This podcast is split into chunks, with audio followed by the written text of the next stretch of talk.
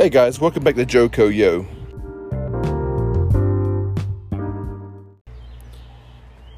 In 1919, Richard Raynor was born. He was a member of the Four Oaks School for Black Students, became a member of the very first class in 1928. It's otherwise known as Forest Hills. It's on 301, it's still standing. He enlisted into the military in the United States Army, where he saw combat in North Africa and died on June 14, 1943. He is buried in a cemetery in Tunisia with his fellow fallen soldiers. In 1926, Talmadge Sanders was also born in Four Oaks, North Carolina, attended the same school, the Four Oaks School for Black Students. And then he went on to Johnston County Training School in Smithfield for high school. He enlisted to the Navy in World War II and served as a cook second class on the United States USS Underhill. His boat was a destroyer, which means it did look out for any attacks. It led convoys delivering vital supplies from one place to another. Well, the Underhill saw that there was an imminent Japanese attack, was able to determine that there were submarines in the area that were trying to take down the convoy, and the USS Underhill decided to ram one of the two manned torpedoes that the Japanese had sent their way. Instead of taking down the convoy, the torpedo took down the Underhill. The Underhill did its job. Talmadge Sanders, known as Dookie to his friends and family, went down into the Pacific Ocean near the Philippine Islands. 112 people died, along with Dookie Sanders.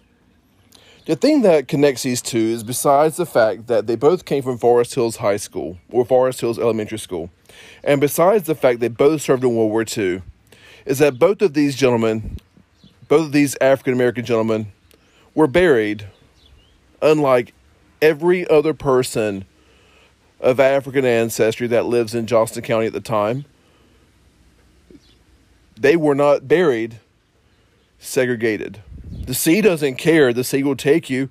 And in Tunisia, Mr. Raynor was buried alongside of his counterparts, regardless of race. On the other hand, that would not have occurred had they just lived in Smithfield. James K. Frierson was born in 1926 in Smithfield, and he and six other soldiers volunteered to dig 6 feet deep without regard to personal safety, and amidst great danger, to dig out two unexploded bombs in Germany just after the war. It earned him a certificate of merit. Three of his brothers also served, and the Smithfield Herald reported on this event. It said, the headline of the Smithfield Herald said, "Smithfield Negro wins citation for risking his life." It's a shame it didn't just say Smithfield man.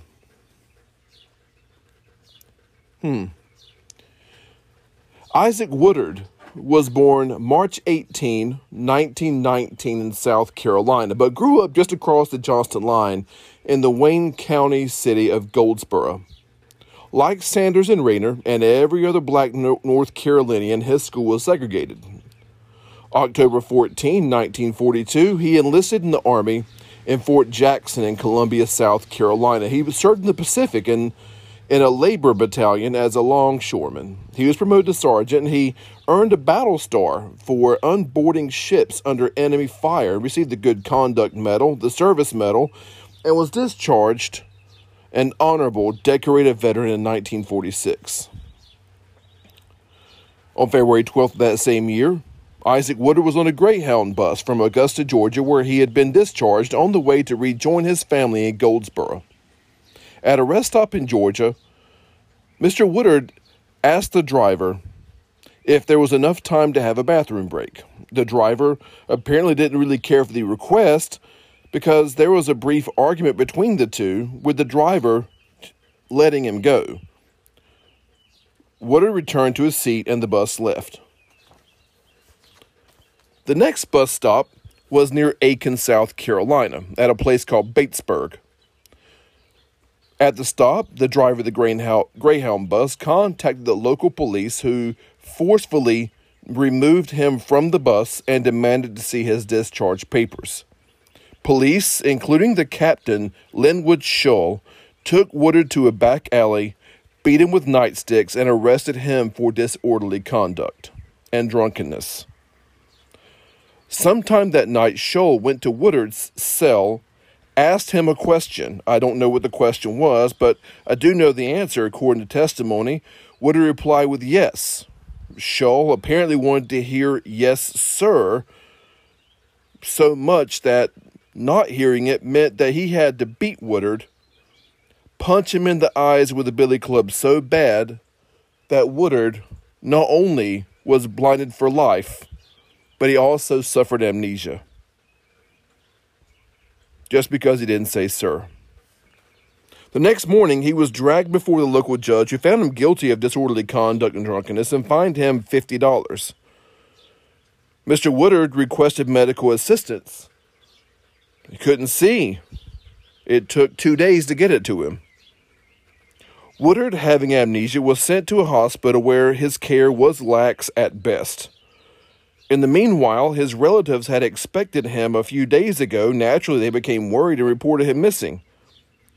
3 weeks passed, and they finally found him languishing in this hospital, beaten, blind, and he was rushed to a larger hospital that could accommodate his needs.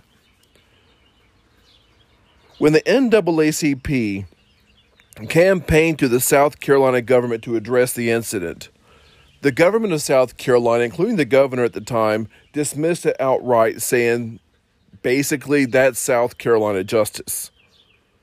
And since this was a nationwide hunt, news got out about finding him. News also got out about how he was found. And his case went, to use a modern-day term, went viral, so to speak, on the front pages everywhere. Then, it hit the radio. On the Orson Welles Commentaries radio show, very popular on ABC, on July 28, 1946, Orson Welles read an affidavit, an account of what happened to Woodard, signed by Woodard and the NAACP. Orson Welles, famous actor, celebrity, criticized the South Carolina government as shameful.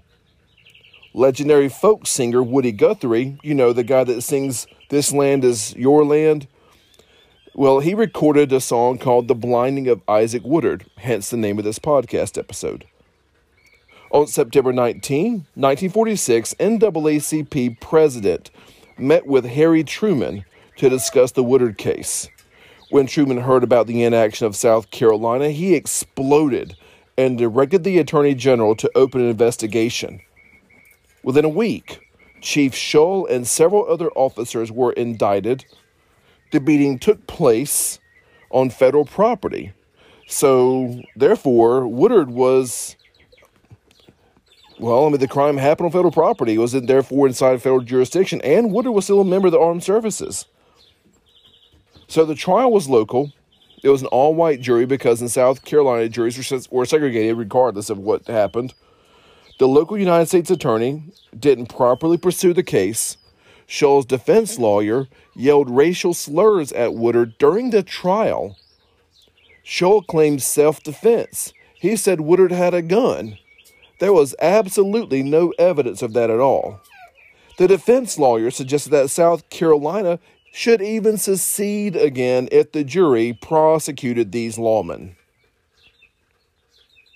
On November 5th, the jury found the officers not guilty.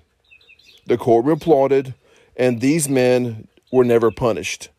Mr. Shull lived a long life, dying in the early 2000s. In December, Truman, still upset about what happened to Woodard and other cases that came up in the conversation about it, established the Civil Rights Commission. In June of 1947, Truman became the first sitting president to address a convention of the NAACP, and that civil rights, in that speech, he said that civil rights was a moral priority, and many states could obviously not be trusted with it. And when I say all Americans have the rights, I mean all Americans, quoting Truman right there. In February 1948, he sent the first comprehensive civil rights bill to Congress in American history. In July, he issued Executive Order 9981, banning racial discrimination in the armed forces, and Executive Order 9980, which fully integrated the federal government against the advice of some of his generals. It cost him Southern votes in the 1948 election, too. It also helped to start the trend of many Southern states toward the Republican Party, as Truman was Democrat. Woodard's drunk and disorderly charge, his conviction, was vacated in 2018, and a historical marker was placed in Batesburg, which is now Batesburg-Leesville, about the Woodard case. It was unveiled in 2019, and the bottom part of the marker was in Braille. There's that.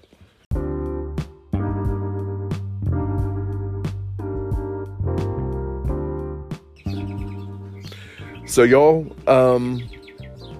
there's this episode. I felt like it is concurrent with the times we're living in and the times we've always lived in, for a matter of fact. And until next time, be good.